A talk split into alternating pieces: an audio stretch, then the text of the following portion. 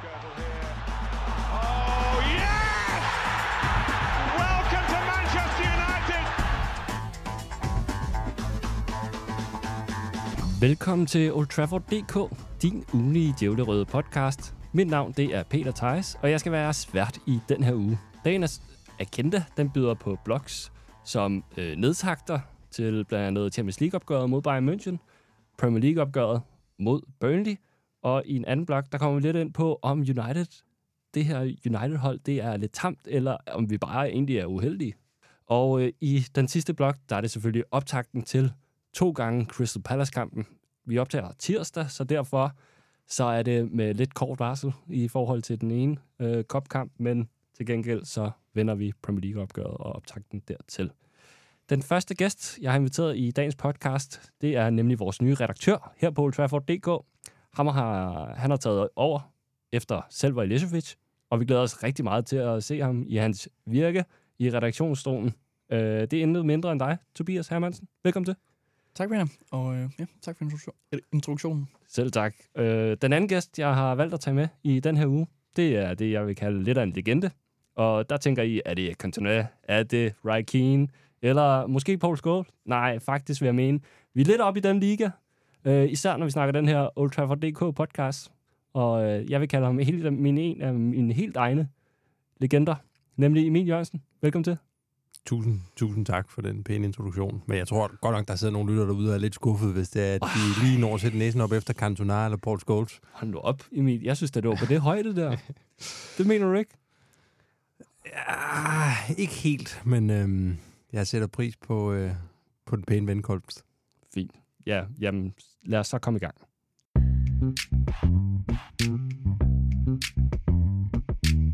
Jamen gutter, lad os starte ud med de 5 hurtige, og lad os tage den fra Emil, og så over til Thobias. Lad os gøre den. Det første spørgsmål, Emil, er Manchester United i en identitetskrise? Ja. Thobias? Nej. God start. God enighed. Er Manchester United en spillemæssig krise? Ja.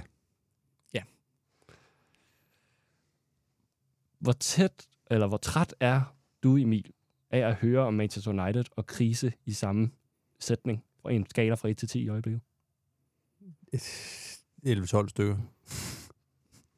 Jamen, det er det samme. Det går hurtigt, før den her krisesnak begynder at ulme, og det er bare ærgerligt.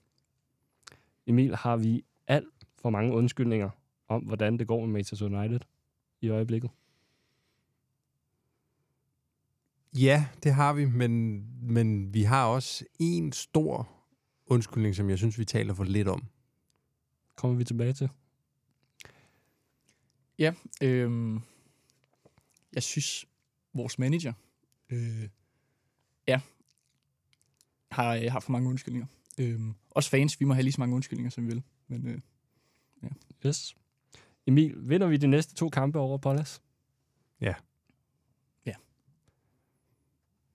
Super. Lad os bare køre videre direkte til nedtakten, til nemlig Bayern og Burnley-kampen.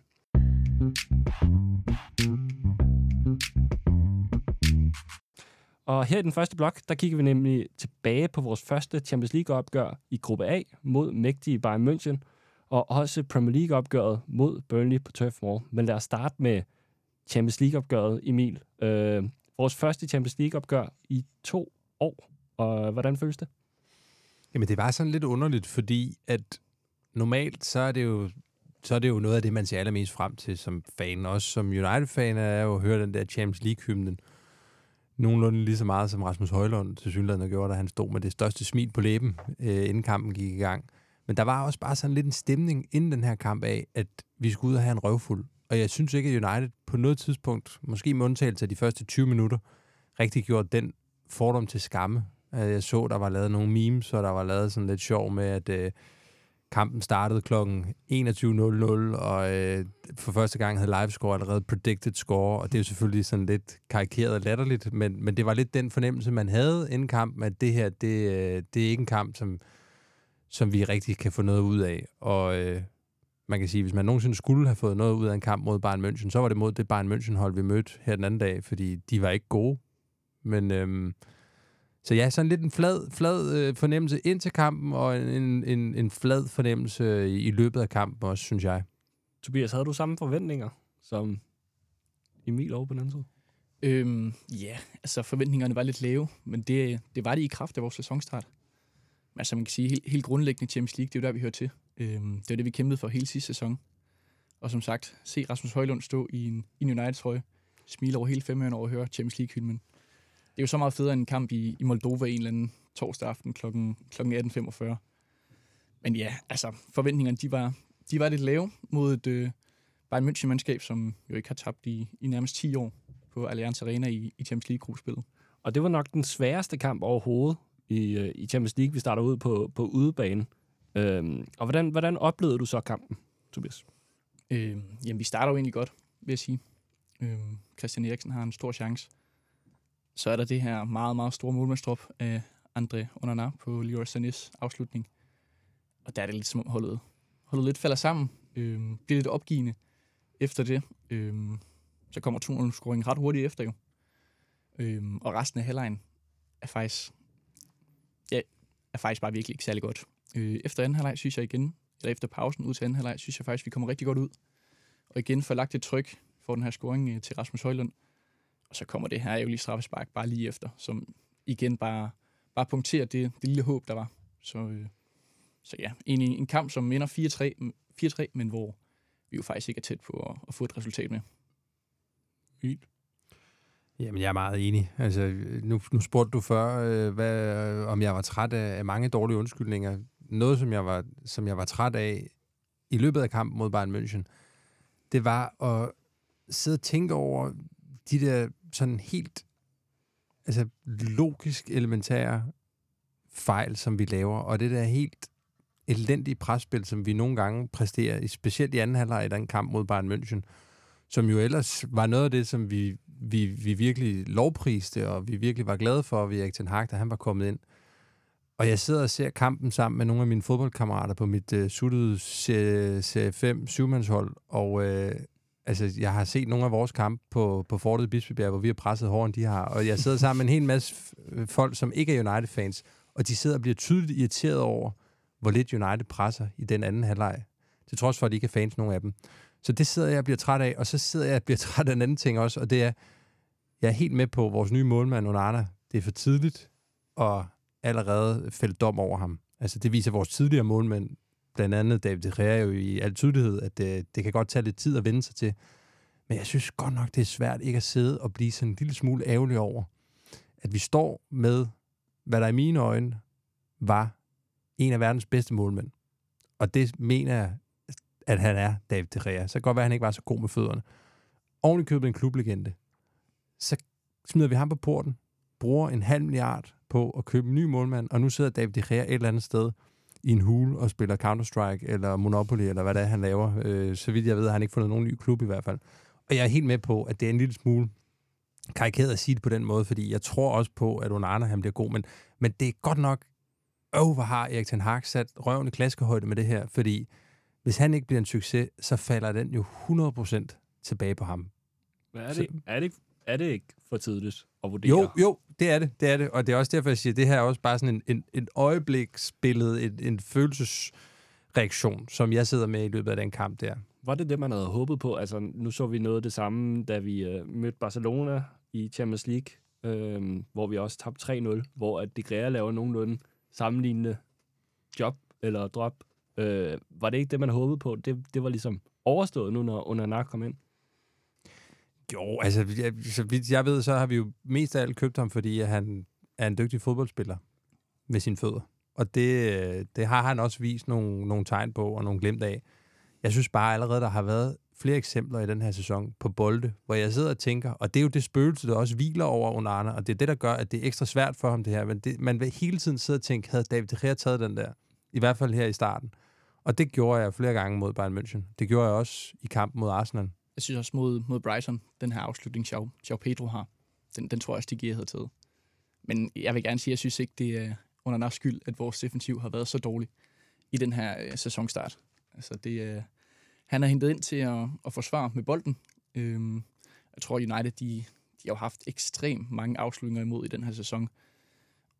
det var jo bare ikke meningen, at det skulle være sådan. Og Onana i sidste sæson i Champions League, han faktisk den, der afværer flest mål, redder flest point hjem med redninger i målet. Ja, og jeg vil også godt lige sige, allerede her 10 minutter inde i programmet, vil jeg gerne tage afstand fra mig selv, fordi det er helt urimeligt at bedømme Onana på den her måde allerede. Og jeg synes, at den måde, som han går ud efter kampen mod Bayern München og tager ansvaret for de her fejl, og siger, nej, det er ikke forsvarets skyld, at det har sejlet, det er min skyld, og det skal være bedre. Det kan jeg godt lide. Det synes jeg er rigtig flot. Han risikerer bare lige nu, når vi er i den her periode, at blive rigtig meget ansigtet på mange af de ting, der er galt. Fordi han er så meget en Erik Ten Hag offense, og fordi at det, vi havde før ham, i manges øjne, inklusive mine, var fint. Og hvad med den her? Jeg tror, der er mange lytter, der sidder derude, og inklusive med mig selv her. Der bliver hættet en bold ned på Christian Eriksens arm, Tobias. Er der straffe på sådan en der? Jeg synes, der er klart straffe. Den arm, den flagrer ud, vender i luften, og det skal den ikke. Så for mig var der ikke så meget at diskutere. Mm. Ja, altså, nogle gange bliver den dømt, nogle gange bliver den ikke dømt. Det er svært at finde hoved og hale i de der varekendelser, synes jeg. Men det er i hvert fald, det er ikke det, vi skal bruge som undskyldning på, for at vi taber til Bayern München. Godt, lad os gå hurtigt videre. Hvad blev I mest skuffet over i den her kamp? Nu Emil, han nævnte meget med presset. Hvad siger du, Tobias? Jeg er enig i presset, men det synes jeg har været kendetegnet for hele sæsonstarten, at det har bare ikke siddet. Jeg blev måske mest skuffet over Maxence. Scott McTominay kommer ind. Der er floreret det her klip, hvor han mister bolden, og han bliver overløbet af dommeren i et returløb. Han lunder hjem, han er lige kommet ind. Så den der indstilling at komme ind til i en Champions League-kamp, det skuffede mig virkelig meget. Og så skuffede det mig generelt bare, at vi ikke er bedre.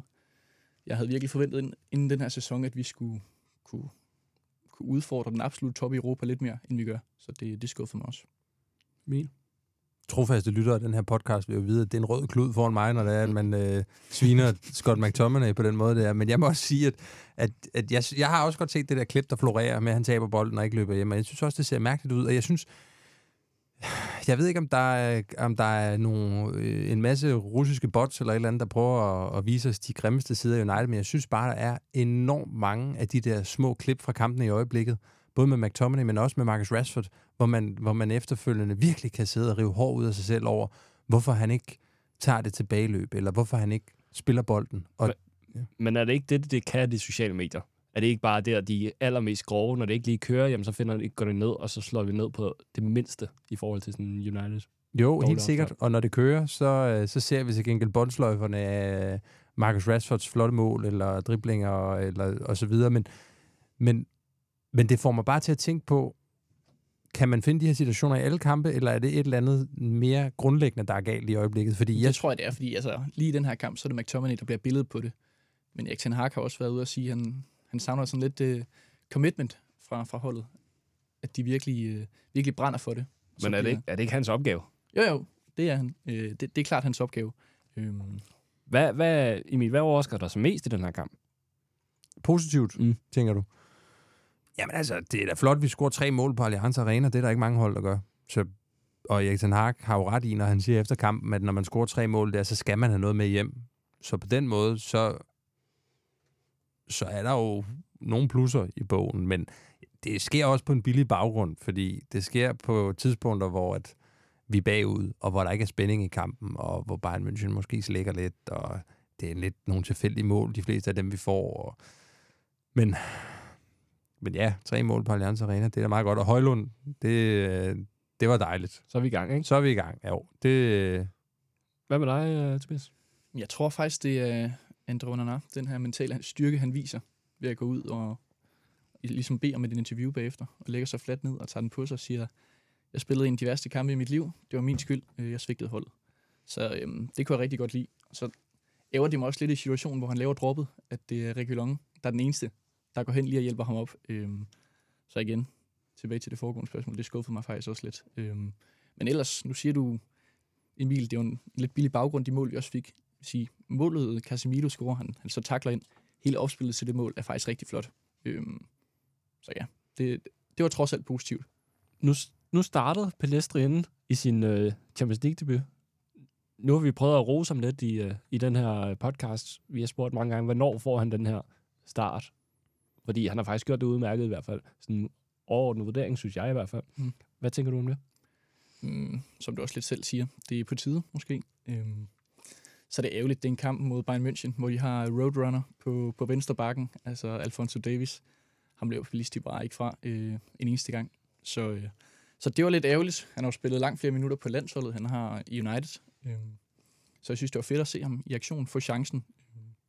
Ja, det er en svær kamp for ham, men fedt at se, at han får chancen. Det skulle han også have, når vi mangler både Sancho og Anthony. Hvad tænker du om Pellistri, Emil? Jeg kan godt lide Pellistri. Jeg synes, han har gjort nogle fine indhop, men jeg undrer mig rigtig meget over, hvad Garnacho laver ude på bænken. Jeg har simpelthen en stigende uro i maven, der siger mig, at der er et eller andet galt. Et eller andet på træningsbanen, vi ikke ved noget om, eller et eller andet i forhold til hans attitude.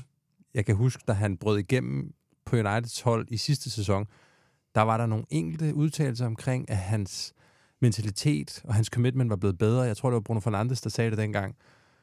Og jeg kan ikke lade være med at tænke, om der er et eller andet, vi ikke ved, fordi jeg synes simpelthen, han bringer så meget mere på banen, når han er på banen, end Pellistri det gør. Og jeg synes, at han fik sit gennembrud i sidste sæson og kom ind og var en vigtig spiller for os, scorede nogle afgørende mål. Vi så det også mod Arsenal, den blev desværre underkendt for VAR, men han kan gøre de der ting, han kan afgøre kampene, han har noget x-faktor, han tør udfordre, han har fået et nyt trøjenummer. Altså, den ligger lige til højre benet. Sancho og Anthony, de er alle sammen ude af den ene og den anden og den tredje grund, så hvorfor skal han ikke spille? Altså, vil du gerne vide det, eller altså, jeg tænker du ikke, der kommer flere uller i mosen, end der lige er lige nu? Altså, jeg tror svaret meget, meget mere lige til. Han var simpelthen pivelendig lige i starten.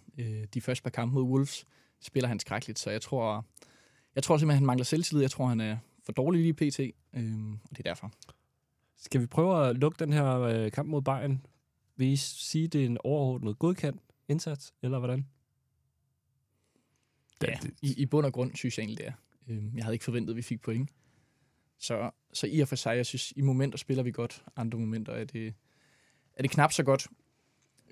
Og det smukke fodbold er jo, at så er en ny kamp, der afløser den allerede i lørdag, så derfor så vi allerede lidt glemt kampen. Men jeg synes egentlig, overordnet det er okay. Emil? Ja, jeg er uenig, jeg er nødt til at sige. Jeg synes, at det er... Selvfølgelig kan vi ikke forvente, at vi skal have noget med hjem fra en udbanekamp mod Bayern München, men det, der irriterer mig, er at se den ladhed, der nogle gange er at spore på banen. Og den må bare ikke være der, når den kommer i kølvandet på flere nederlag i streg. Så er der nødt til at komme en reaktion, der er nødt til at komme en fandelig voldskhed, og det er den, jeg savner at se. Og jeg håber, vi kan vende lidt tilbage til det også, fordi det undrer mig rigtig meget, hvor det kommer fra. Jeg tror, vi vender lidt tilbage til det i næste blok. Hvis vi lige går videre for Bayern München-kampen og Champions League-kampen, og vender blikket over på Burnley-kampen på Turf Moor i lørdags, så må der jo have været nogle helt andre forventninger, Emil, til det her opgør. Efter det har været så dårlig en sæsonoptakt og en reaktion på den her 4-3-nederlag. Hvad var der så for nogle forventninger, du gik ind til mod den? Jamen, det var, at de skulle vinde den kamp. Altså, det var sådan lidt... jeg vil ikke sige make it or break it, men det var sådan en kamp, at hvis ikke de havde vundet den, så var folk jo reelt begyndt at snakke om Erik Ten Hag var fyringstruet. Det tror jeg ikke, han er. Altså, jeg tror, vi er langt derfra. Men så var det, der havde fyldt i de engelske medier, og så havde der virkelig, altså så havde det bimlet og bamlet på kriselamperne. Så klar forventning om, vi skulle vinde den kamp. Det er også lidt det, han selv går ud og siger efter kampen med Erik Ten Hag, at det var en must win. Der tror jeg både, han mente for ham selv, men også for holdet. Altså, så var det 4 nederlag i streg, eller i hvert fald 4 kampe uden sejr i streg, hvis vi ikke havde vundet den kamp, og så havde der virkelig været krisesnak. Hvad var det så, der rent faktisk skete til den her kamp, Emil? Vil du, hvordan så du den kamp? Jamen, jeg skal være ærlig at sige, at jeg så den pisseberuset, fordi at, jeg havde været til en herrefrokost på noget, der hedder Bundestuen i Odense, som er sådan et sted med ternet due og snaps på bordet og æggekage. Og da den herrefrokost var ved at være slut, så stangede jeg hen på Ryans i Odense og sad og så kampen, og jeg lagde mærke til 2 ting, vil jeg sige. Jeg lagde mærke til, at Johnny Evans var forrygende og gjorde mig glad helt ned i mausen. Kamp nummer 200. Ja, og den bedste dag eller den bedste aften i hans liv synes jeg, han stod citeret for inde på Old Trafford.dk. Ja. Det er store ord, og det er jo bare, det er bare sådan en historie. Historien om Johnny Evans, der kommer tilbage. One of our own har været igennem akademiet. Var egentlig, at vi mange, der synes, og det tror jeg også, der er mange i klubben, der synes, en fejl at sælge ham i sin tid, har haft en flot karriere i Leicester. Og at se ham i så sen en alder kan komme tilbage og faktisk starte for Manchester United, det er så, altså det er så nemt at mærke, hvor meget det betyder for ham, og derfor betyder det også noget for os fans. Altså det er virkelig sådan noget, jeg sukker efter. Det er at mærke noget, jeg kan identificere mig selv med på banen. Det kan jeg med Rasmus Højlund, og det kan jeg med Johnny Evans i øjeblikket. Så det var noget af det, jeg lagde mit mærke til. Det er også unfair. Vi har en lørdagskamp kl. 21. Det kolliderer lidt med sådan nogle planer, som du havde i lørdags. Ja. Men jeg tænker, det er meget godt. Jeg ville nok også ønske, at jeg havde været lidt beruset i den kamp, efter at have set den. Hvad tænker du? Altså ja, første halvleg var virkelig ikke prangende. Vi har virkelig svært ved at komme på bolden, og Burnley også gode under Vincent Kompagnis ledelse til spillet med bolden. Så vi formåede slet ikke at få kuglen på vores fødder. Så får vi det her mål. Fantastisk mål. Altså, der må vi bare rose Johnny Evans, som du også er inde på. Med venstre ligger en lang bold i dybden. Og så det her mål, Bruno Fernandes sparker ind. Altså, det bringer både mindelser om Anthony Persis mål i sin tid, men også det mål, Ronaldo lavede mod Tottenham. Det er teknisk meget, meget højt niveau. Og vi er jo faktisk også heldige med ikke at komme bagud 1-0. Der er træværket på vores side heldigvis i første halvleg. Så anden halvleg. Lidt mere i kontrol. Synes også, vi skal score til 2-0. Højlund får en god mulighed, hvor Dalot har et knaldhårdt indlæg, som han egentlig bare skal sætte foden på, men som han mistimer. Så har vi mange halve chancer. Jeg synes især Rashford, han får ikke udnyttet det godt nok. Og så bliver det jo bare spændende til sidst. Men overordnet set, så var det meget vigtigt at vinde, men det var godt nok ikke kønt. Time indsats, Emil. Det ved jeg ikke helt, om jeg var ædru nok til at bedømme, for at være ærlig. Men ja, altså... På de helt objektive Manchester United-parametre, så er det da en tam indsats, at vi har nærmest mindre boldbesiddelse, end de har i sådan en kamp, og vi vinder 1-0 med hiv og sving. Jeg tror faktisk, den hedder sådan 62-38 i Burnleys favør. Ja, præcis. Men set under omstændighederne, som jo er, at vi har tabt flere kampe i streg, og vi går lidt og maler krise på væggen, så vil jeg sige, så var det rigtig fint. Det var en pligtsejr og så videre, Tobias. Ja, selvfølgelig var det det.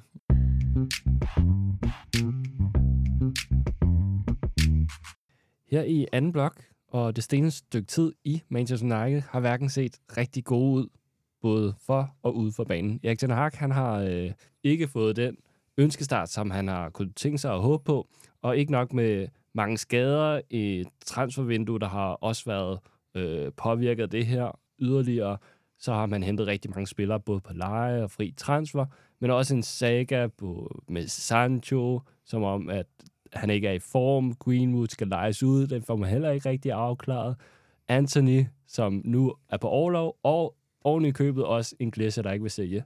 Hold nu op, hvor der er mange ting at tage fat på her, Emil. Og har det ikke bare været rigtig, rigtig kaotisk opstart? Jo, det har da været mega kaotisk, men hvis skyld er det?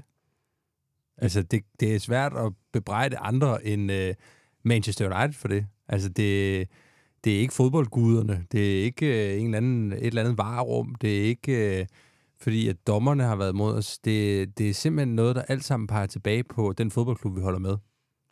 Og hvem kan vi bebrejde i den her fodboldklub? Det er sådan lidt ligesom den der... Det der store drageuhør fra Hercules med de mange hoveder, hvor man hugger nogen af, så kommer der nye hoveder frem hele tiden. Der er rigtig mange ansigter, man kan sætte på den her krise, fordi selvfølgelig kan vi bebrejde Mason Greenwood, og selvfølgelig kan vi bebrejde Anthony, og selvfølgelig kan vi bebrejde alle de der individuelle personer, træneren, for de ting, der er galt lige nu. Men det, jeg mener, er det helt grundlæggende, dybdeliggende problem, og det, som jeg mener, er den undskyldning, som vi ikke taler nok om, det er dem, der har ejet klubben i snart, hvad er vi oppe på? Siden 2005, de har ejet klubben i snart, kedeligt 20-års jubilæum, nærmer vi os med hastige skridt, for der er jo ikke noget, der tyder på, at de vil sælge klubben, og jeg mener simpelthen, at det er Fordi det er den eneste forklaring, jeg kan komme på, hvorfor vi bliver ved med at løbe ind i de samme problemer, hvorfor vi bliver ved med at løbe ind i de samme identitetsproblematikker. Det var derfor, jeg også svarede ja til, at vi er i en identitetskrise. Og det er fordi, jeg føler helt grundlæggende, at fokus i Manchester United er det forkerte sted, og har været det forkerte sted i så mange år nu, i årtier nu.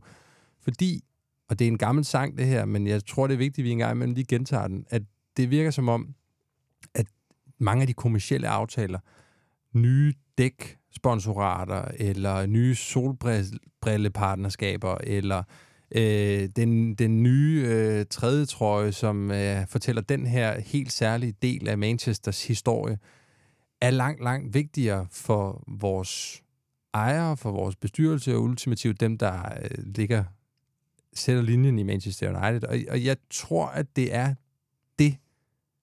Altså, hvis jeg skulle sætte fingeren på én ting, der er roden til alle de problemer, vi har, så er det det. Altså, det er simpelthen fordi, at vi ikke er givet til en fodboldklub, og fordi vi køber spillere ind, som har fokus på en eller anden måde de forkerte steder.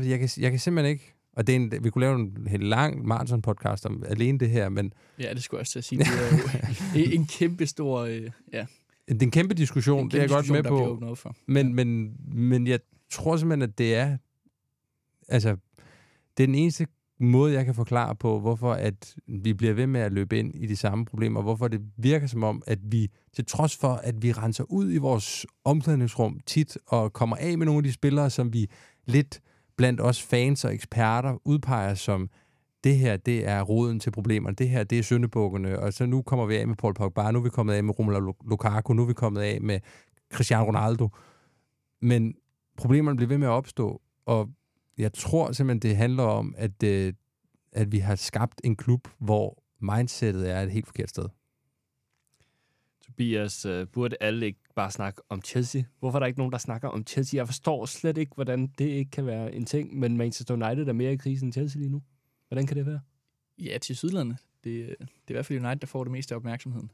Men jeg tror, kvæg Chelseas sæson sidste år, så har forventningerne også bare været lavere til dem. Og der kan du virkelig snakke om en klub i krise. Identitetskrise, vil jeg sige. Der kan man se, hvor stor betydning et ejerskab har i en klub, ligesom det har i United. Altså, de får nye ejere ind. De famler i blinde med deres indkøb. Så ja, jeg vil sige, de er i mindst lige så stor krise, som United er. Men du sagde, at vi er ikke i identitetskrise, da jeg spurgte om det inde i de 5 hurtige. Det er korrekt, og det er også lidt et stort spørgsmål. For mig kan identiteten ikke koges ned til vores ejere eller bestyrelse. Der tror jeg, kvæg alle de her protester, vi også ser, så er identiteten i Manchester United meget større end det. Så jeg tænker mere, at identiteten ligger hos fansene, og den tror jeg egentlig stadigvæk er der. Og det er den identitet, de fleste fans ligesom kan identificere sig med.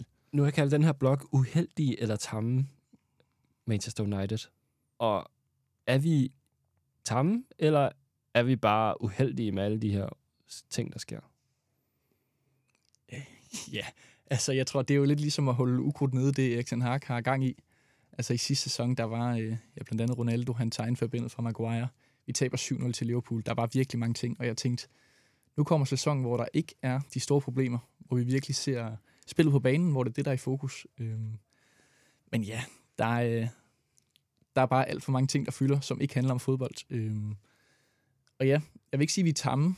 Det er vi egentlig også lidt i perioder, men når de her undskyldninger, som Erik Ten Hag er begyndt at komme med, som jeg også sagde før, os fans, vi må komme med alle de undskyldninger ved. Jeg synes ikke, det klæder Erik Ten Hag at komme med dem. Der var efter Arsenal-kampen, hvor han mener, jamen, der var slet ikke offside på Garnacho. Der var frispark til Johnny Evans, da Declan Rice scorede. Der var straffespark til Højlund. Han begynder at kommentere på de her dommerkendelser. Det synes jeg ikke klæder ham. Der går lidt tudefjæs i den. Og så kom han også med den her kommentar om, at han i sidste sæson faktisk aldrig havde stillet med sin stærkeste startelver på grund af skader. Så ja, det er jo lidt en kombination, men jeg synes, det er lidt tamme undskyldninger. Emil, er det tamme undskyldninger for Erik Ten Hag, eller burde vi, når vi er så store i en klub, ikke bare feje alt det her af, og så bare lade det hele koncentrere sig om det, der sker på banen? Jeg vidste, du ville stille mig det her spørgsmål, fordi du havde sendt mig det på forhånd. Så jeg spurgte min hustru, som er United-fan, men som ikke er sådan en nørd ligesom jeg, der dykker ned i alle mulige statistikker og alle mulige forskellige teorier og har styr på, hvad alle har sagt, men som måske bare sådan lidt mere plain ser Manchester United og ser, hvad der sker på banen. Og hun svarede, hun synes faktisk, de har været lidt uheldige, men de har fandme også været tamme. Og jeg er enig med hende, fordi jeg synes, selvfølgelig kan man godt pege en hel masse ting ud. Altså, vi har også fået nogle mål underkendt, som var lige på vippen, og hvor det kunne have ændret kampens gang, både mod Arsenal og mod Brighton. Og så havde vi haft en helt anden snak lige nu, tror jeg. Men det blev de ikke. Og jeg synes 100%, som du stiller spørgsmålet op der, at det skal en klub som Manchester United være for stor og for god til at gemme sig bag alle sådan nogle undskyldninger. Erik Ten Hag udtalte efter Bayern-kampen, at vi er inde i en periode, hvor meget går imod os, og vi skal skabe vores held. Vi har spillet mod stærke hold de sidste 3 kampe. Igen, er det ikke bare noget tudefjæseri, det her? Eller hvad sker der? Det er i hvert fald en intetsigende sætning, det der, fordi vi skal skabe vores eget held. Hvornår skal man ikke skabe sit eget held i en fodboldkamp? Det vil jeg gerne spørge Erik Ten Hag om, fordi der er jo ikke, det er jo ikke sådan, at bolden lige blæser i mål for dig på et tidspunkt, eller at du på en eller anden måde er med på, at fodbold er stolpe ind og stolpe ud, men det holder ikke, det der. Altså, det gør det ikke. Og jeg synes mere, at han skulle prøve, og det gør han jo sikkert også, bare måske ikke for åben mikrofon, men skulle spekulere lidt over, hvorfor det er, at de gode tendenser, han sætter i gang på det her fodboldhold i sidste sæson, de tilsyneladende er langt væk fra nogle af vores spillere. Fordi altså, det var Erik Ten Hag DNA, at vi skulle i gang med at lave et meget mere voldsomt presspil. Det var Erik Ten Hag's DNA, at vi skulle til at spille meget mere possession football. Det var hans DNA, at vi skulle have nogle typer ind, som kæmper mere, som presser mere. Så hvorfor gør vi ikke det? Og hvorfor fungerer det ikke, når man for eksempel har fået sådan en som Højlund ind i stedet for Martial? Ikke, at det har noget med Højlund at gøre det her, men det er bare som om, der er nogle mekanismer, som jeg ikke forstår. Og noget af det, og jeg skal nok prøve at holde det her lidt kort, for jeg ved godt, jeg skal ikke gå helt ud af en tangent her igen, men noget af det, som bekymrer mig, det er også, når man for eksempel læser det første interview, Ole Gunnar Solskjær har givet, efter han blev fyret. Det har han givet til The Athletic, til Andy Midten. Jeg vil anbefale alle vores lyttere at gå ind og læse det, hvis de har mulighed for det, fordi det er enormt interessant at få det indblik i Ole Gunners tanker om de her ting. Og noget af det, som bekymrer mig helt vildt i det interview, det er, at han fortæller om, at han bliver spurgt, føler du, at spillerne kaster dig under bussen? Fordi det har jo ligesom været historien, i nogle medier i hvert fald, at Ole Gunnar blev kastet ind under bussen, da spillerne på et tidspunkt var trætte af ham. Ligesom Jose Mourinho blev kastet ind under bussen, da spillerne var trætte af ham. Og det samme kan man faktisk sige om både Louis van Gaal og David Moyes. Alle de managers, der har efterfulgt Sir Alex Ferguson. Og Ole Gunnar svarer, nej, det føler han ikke. Fordi Ole Gunnar er jo den mest loyale, venlige United-fan, vi nogensinde har haft som manager. Men han siger så også i det interview, at han oplevede, at der var nogle spillere, som sagde nej til at få anførbindet. Han oplevede, at der var nogle spillere, som begyndte at udblive fra træningen for at presse et skifte igennem. Og der er vi lidt tilbage ved det der, jeg mente før med, hvor er det fokus er henne i det omklædningsrum, og hvad er det for en kultur, der er i Manchester United? Og det er det, som jeg er vildt bekymret for nu. Fordi jeg kan ikke pege på, at der er nogle af de spillere, vi har nu, i forhold til sidste sæson, som ikke skulle kunne gøre de ting, Erik Ten Hag gerne vil have dem til at gøre, endnu bedre, end de gjorde i sidste sæson. Så hvorfor sker det ikke? Det synes jeg, og håber jeg, Erik Ten Hag bruger alle sine vågne timer på at tænke over, når han ikke tuder i pressen. Det vil jeg sige. Det er også derfor, jeg siger, at vi er i spillemæssig krise. Fordi ser du United spille, og hvis du ikke ved, det er Manchester United, der spiller, så kan du simpelthen ikke se det. Og det er bare lidt alarmerende. Og tidligere, i sidste sæson, der kunne man sige, jo, vi blev bedre og bedre og bedre. Lige nu har jeg det nærmest modsat. Vi bliver dårligere og dårligere og dårligere, og det er bare lidt alarmerende. Og det, der gør rigtig ondt i hovedet, det er, at det er som om, det går i ring, det her. Fordi da Ole Gunnar, han kom ind, og vi havde det der berusende forår, hvor vi vandt 10-11 kampe i streg, og miraklet i Paris og alt det der, der sad vi jo og snakkede om, nu spiller United, nu er der en spillestil, nu er der en filosofi, nu er der en plan, det berusende fodbold, alt det her. Da Ole Gunnar stoppede, der sad vi alle sammen og rystede på hovedet over, at United ikke havde en spillestil, og de ikke havde en filosofi, og de ikke havde en plan. Så kommer Erik Ten Hag ind, og så ser vi igen, at vi alle sammen klapper i hænderne, og eksperterne, de står med det der skub, de står med de der skærme, og peger ud, nu presser han der, så presser han der, og nu kan man faktisk se, hvad Manchester United gerne vil. Og det er enig i, det kunne man godt, Men hvorfor er vi så på vej tilbage nu til, at vi igen snakker om, hvad er egentlig vores filosofi? Hvad er vores spillestil? Altså, jeg kan simpelthen ikke forstå det. Altså, roden til alt ondt, den ligger du lidt hos vores ejere, Emil, så vidt jeg forstår det. Det er et kompliceret spørgsmål, som vi skal snakke rigtig, rigtig, rigtig længe om, hvis vi skal til bunds i det. Og jeg har heller ikke svaret, men jeg tror, at roden til problemerne ligger i, at vores ejere har skabt en kultur i klubben, som gør, at spillerne langt hen ad vejen er nogle snot forkælede krukker, som ikke tænker så meget på Manchester United, mere end de tænker på dem selv og deres egne karriere. Ubetinget. Og der er nogle undtagelser. Der er noget lækkert fed 48% fløde, som vi alle sammen kan godt og slet være. Det er sådan noget som Johnny Evans og Rasmus Højlund, hvor jeg føler, at okay, det her det handler faktisk om emblemet, men helt grundlæggende. Og jeg er ked af, at jeg driver det rundt i tangenterne på den her måde, så synes jeg, at det er bekymrende, at vi har spillere med så store problemer, både på og uden for banen. Er det også der, hvor du fornemmer det hele, det jeg bad hen med, at vi skaber ligesom vores eget uheldighed, og vi er bare tamme? Jamen, jeg er jo ikke uenig med Emil. Jeg tror også, det i sidste ende går det tilbage til Glazers.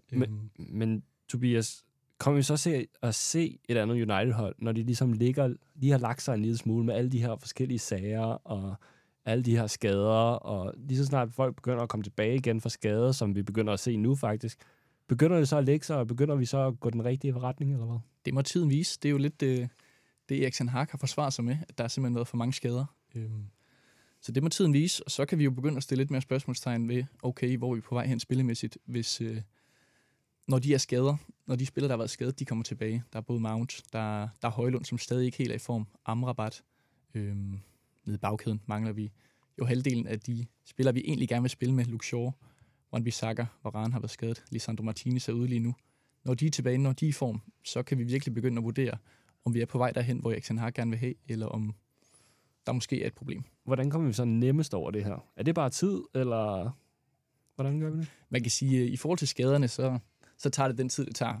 Så er der de her sager, altså vores cursed højrekant med Anthony, som er på orlov, James Sancho, som er suspenderet. De skal også håndteres, de sager. Hvis du spørger mig, så er Jadon Sancho færdig. Han har ikke en fremtid i United.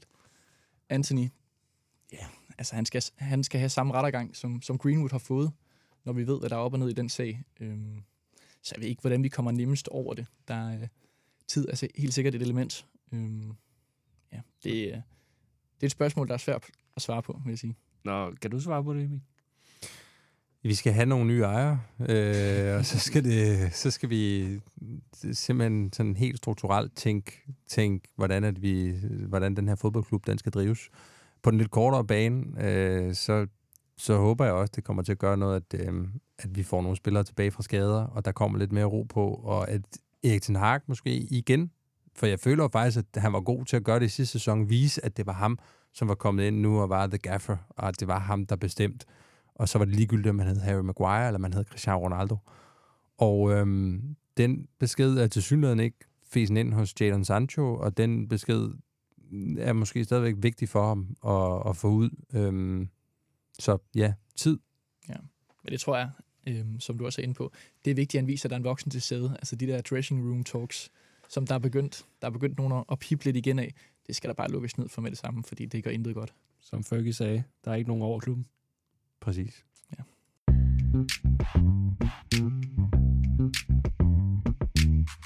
Her i den sidste blok, jamen der hedder det optag til 2 gange Crystal Palace. Igen for at gentage mig selv lidt, så optager vi her tirsdag, og det er tirsdag aften her, hvor at Crystal Palace og Manchester United mødes på hjemmebane på Old Trafford.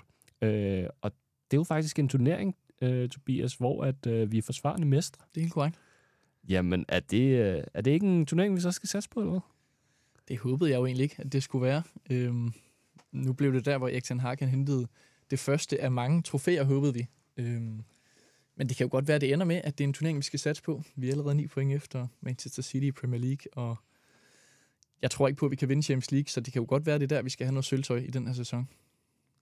Emil, er det der, vi skal vinde en trofæ i den her sæson? Det kan det jo godt ende med at blive, og jeg vil sige, hvis det skal være på den måde, så altså ligegyldigt hvad, så synes jeg, vi skal gå efter og komme så langt som muligt i alle turneringer. Og jeg jubler højt over en League Cup-titel de her år. Det gjorde man måske ikke helt lige så meget for 15 år siden, men det må vi jo være ærlige at sige, det gør vi jo i dag. Så ja, der skal der sættes alle sejl ind på, at vi skal vinde den igen. Nu har jeg bare, altså, når jeg snakker med venner og så videre, så den her Liga Cup, ikke? Så er det, jeg har hørt den kaldes Mickey Mouse Cup'en, Pondus Cup'en, og ikke mindst Manchester City Cup'en. Altså, bliver vi en Manchester United Cup'en, fordi vi ikke kan få andre trofæer, eller hvad sker der, Tobias? Så gode tror jeg faktisk ikke, vi er, at vi kan gøre Manchester City det her om. Jeg kan ikke huske, om det var det 4 gange, de vandt i træk. Ja, så gode er vi ikke. Nej, altså som sæsonstarten har været indtil videre, så hvis vi når langt nok hen i den, så synes jeg, vi skal satse på den.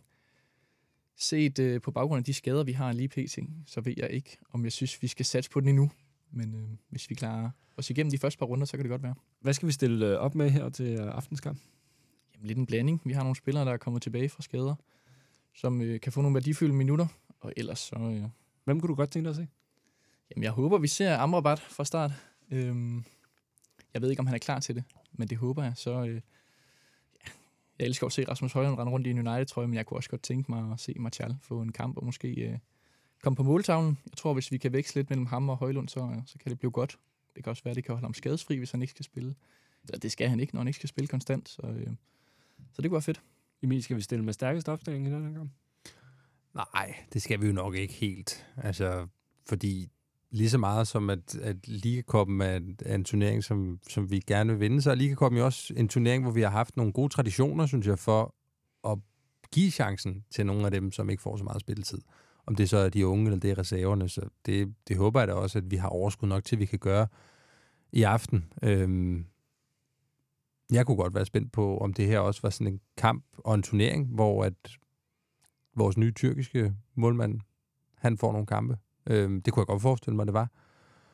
Og så er jeg helt enig i, at hvis Martial, han skal have ret mange startpladser, så bliver det nok i den her turnering. I hvert fald, hvis det skal gå, som vi er rigtig mange i Danmark, der håber, det kommer til at gå med Rasmus Højlund. Er det bare en kamp, vi skal vinde, ligegyldigt hvilket hold vi stiller med? Ja. Ja, det vil jeg også sige. Og så lad os håbe, at Garnacho, han også får en start i dag, så vi kan få ham lidt i gang igen. Så vi ikke skal høre på alle mulige rygter om ikke i form og alt muligt. Jeg kan jo aflede den en gang for alle i hvert fald. Nå, lad os ikke dvæle alt for meget mere ved den kamp, men netop på tirsdag, og der skal vi nemlig møde helt samme Crystal Palace, også på hjemmebane på Old Trafford, kl. 16 på lørdag, i Premier League. Er der lidt mere på spil her, Emil, eller hvad? Ja, altså, det vil jeg jo nok sige, der var, selvom at jeg vil betragte det som værende rigtig, rigtig, rigtig, rigtig træls, hvis vi røg ud af Ligakoppen allerede nu, så vil det også være rigtig, rigtig, rigtig skidt for Manchester United at smide point på hjemmebane mod Crystal Palace med den sæsonstart, de har haft i mente. Så objektivt set, så er der vel mere på spil på lørdag, men jeg synes bare, at de skal gå benhårdt efter at vinde begge kamp. Ja, og jeg tror også, kampen på lørdag bliver meget, meget sværere, hvis vi ikke vinder i aften. Hvordan skal vi så gribe den her kamp an kontra den anden kamp? Er det mere med... Nu kalder jeg det stærkeste opstilling, men med alle de skader, så kan vi jo aldrig nogensinde komme i stærkeste opstilling, eller hvad? Nej, ikke lige pt. Men ja, hvis vi sætter det op på den måde, så tror jeg, vi stiller i en stærkere opstilling på lørdag, end vi gør i aften. Hvad tænker du, Emil? Ja, altså... For eksempel det her med at spille reservemålmanden, eller for eksempel spille Martial, eller give en kamp til Maguire, eller hvad man kunne forestille sig, der vil ske i League Cup-kampen. Der er det jo Premier League, det er jo den vigtigste turnering, så der kommer vi bare til at stille dem, som Erik Ten Hag mener er de bedste 11.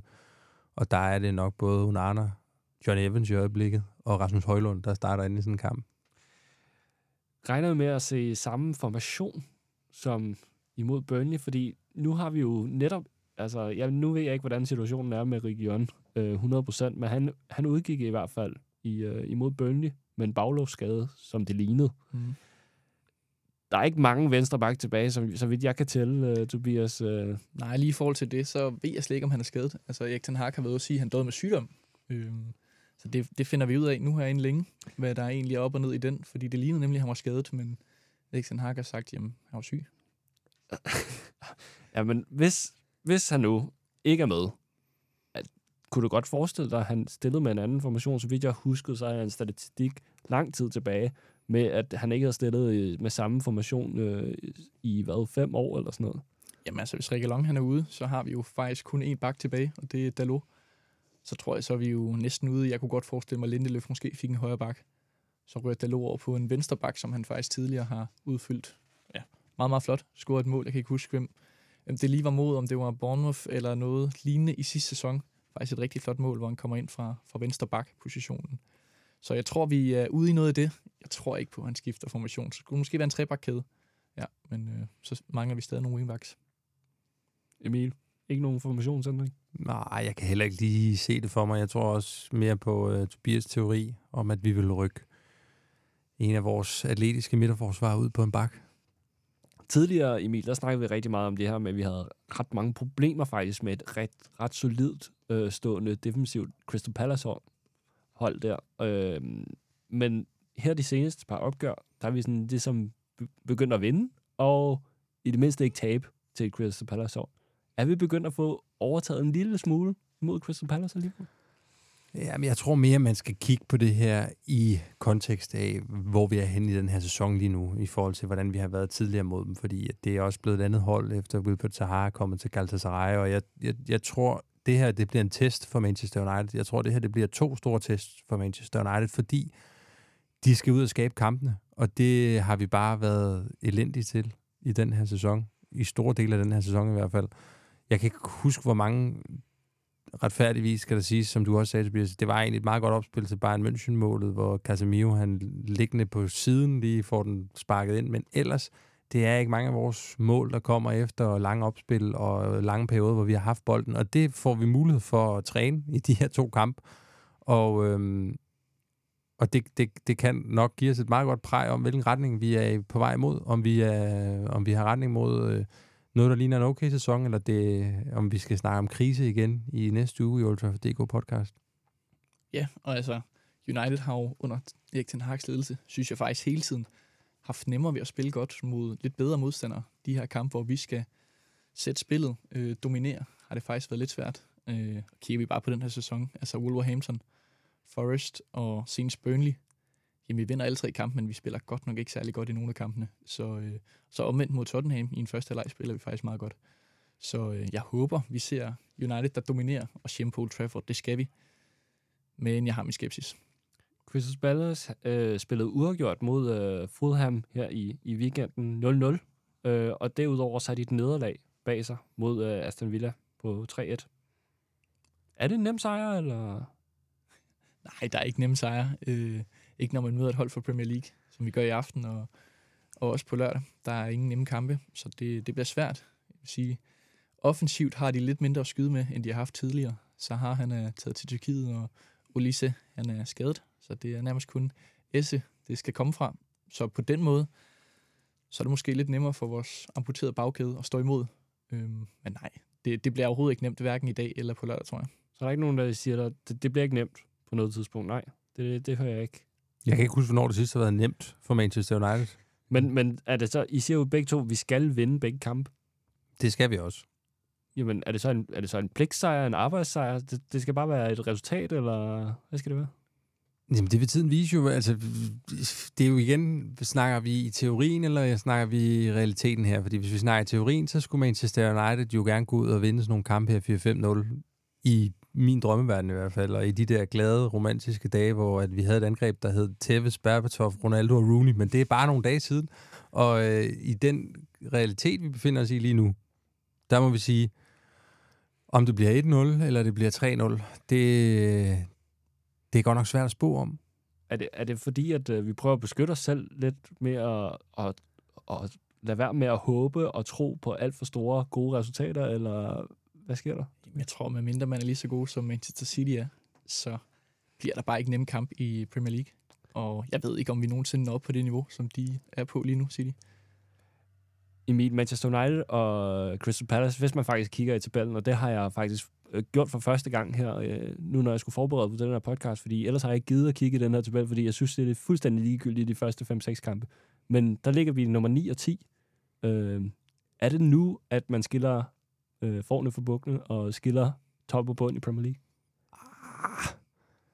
Det er det nok ikke helt. Altså, jeg tror, at det er ved at være nu, at vi skal...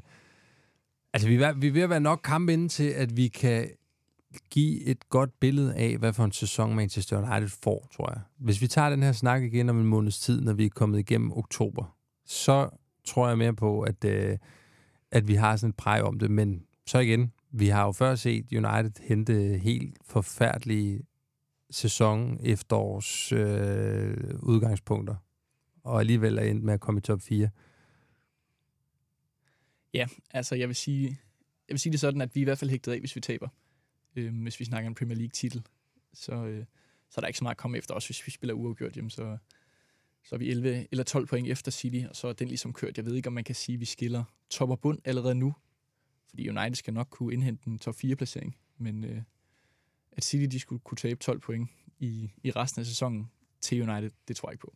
Ja, og bare det, at vi alligevel sådan sidder hernede i vores djævlerøde studie og snakker om, hvis vi ikke får et resultat i den kamp, så er vi måske ved at være der, hvor vi ikke kan snakke om mesterskabet. Jeg tror ikke, der er ret mange andre end også United-fans, der overhovedet tænker det som en mulighed længere. Jeg er ked af at sige det. Jeg tror virkelig, at Snor Snob, han skal have et eller andet drikdunkende, hvis de lige pludselig skal ende med at gøre noget, der skal kunne hamle op med Manchester City. Jeg troede, før den her sæson gik i gang, at vi var ved at være der. Men jeg synes, at vi har set eksempler på alt andet end det i de første kampe. Er det ikke bare endnu mere spændende, at det ligger 9 og 10? Gør det ikke den her kamp lidt mere spændende, eller hvad, Tobias? At Crystal Palace, de kan hoppe over også i tabellen? Ja. Det ved jeg ikke, Peter. Jeg tror ikke, der er så mange, der har det fokus lige til den her kamp.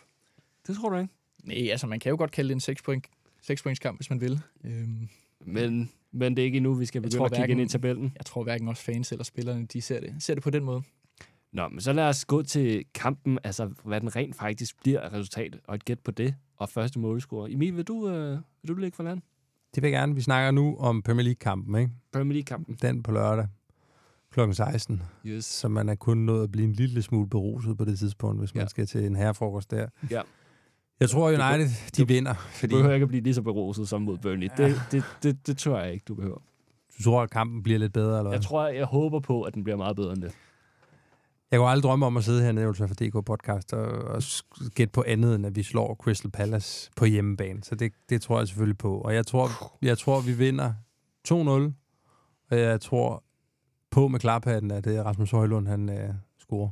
Første mål. Begge mål. Dejligt nemt. Jamen, det synes jeg er et godt bud. Heller ikke særlig usandsynligt. Jeg håber også, Højlund han får sit første mål på Old Trafford. Eller, han har jo scoret. Det er jo desværre underkendt. Men for at jeg skal sige det samme, så lad os sige, at vi vinder 3-0. Og Rasmus Højlund laver en enkelt. Bruno Fernandes laver 2. Okay, jeg spoler bare lige den her knap en lille smule tilbage og sagde, at der var ikke nogen nemme sejre. Der er ikke nogen nemme sejre, og vi byder 2 og 3-0. Er det håbet, der kommer frem her?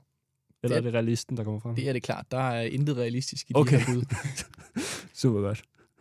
Ja, altså, jeg vil sige, jeg tror på, at United kan slå Crystal Palace 2-0, men det vil fandme også være kedeligt at sidde hernede og sige, at jeg tror, den bliver 0-0. Det er to sejre. Så. Ja, vi sætter røven i klaskehøjde. Så ja, det havde været for kedeligt at sidde og gætte på 1-1. Lad os sige 3-0, og så må folk komme efter mig, hvis det er helt væk.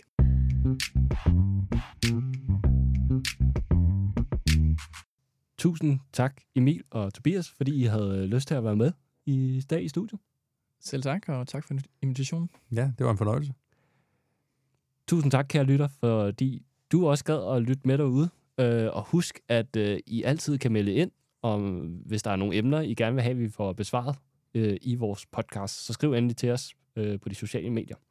Og intet mindre så rigtig, rigtig god gange, 2 gange Crystal Palace opgør derude. Til sidst, ja, men så er der jo kun at sige, Come on United!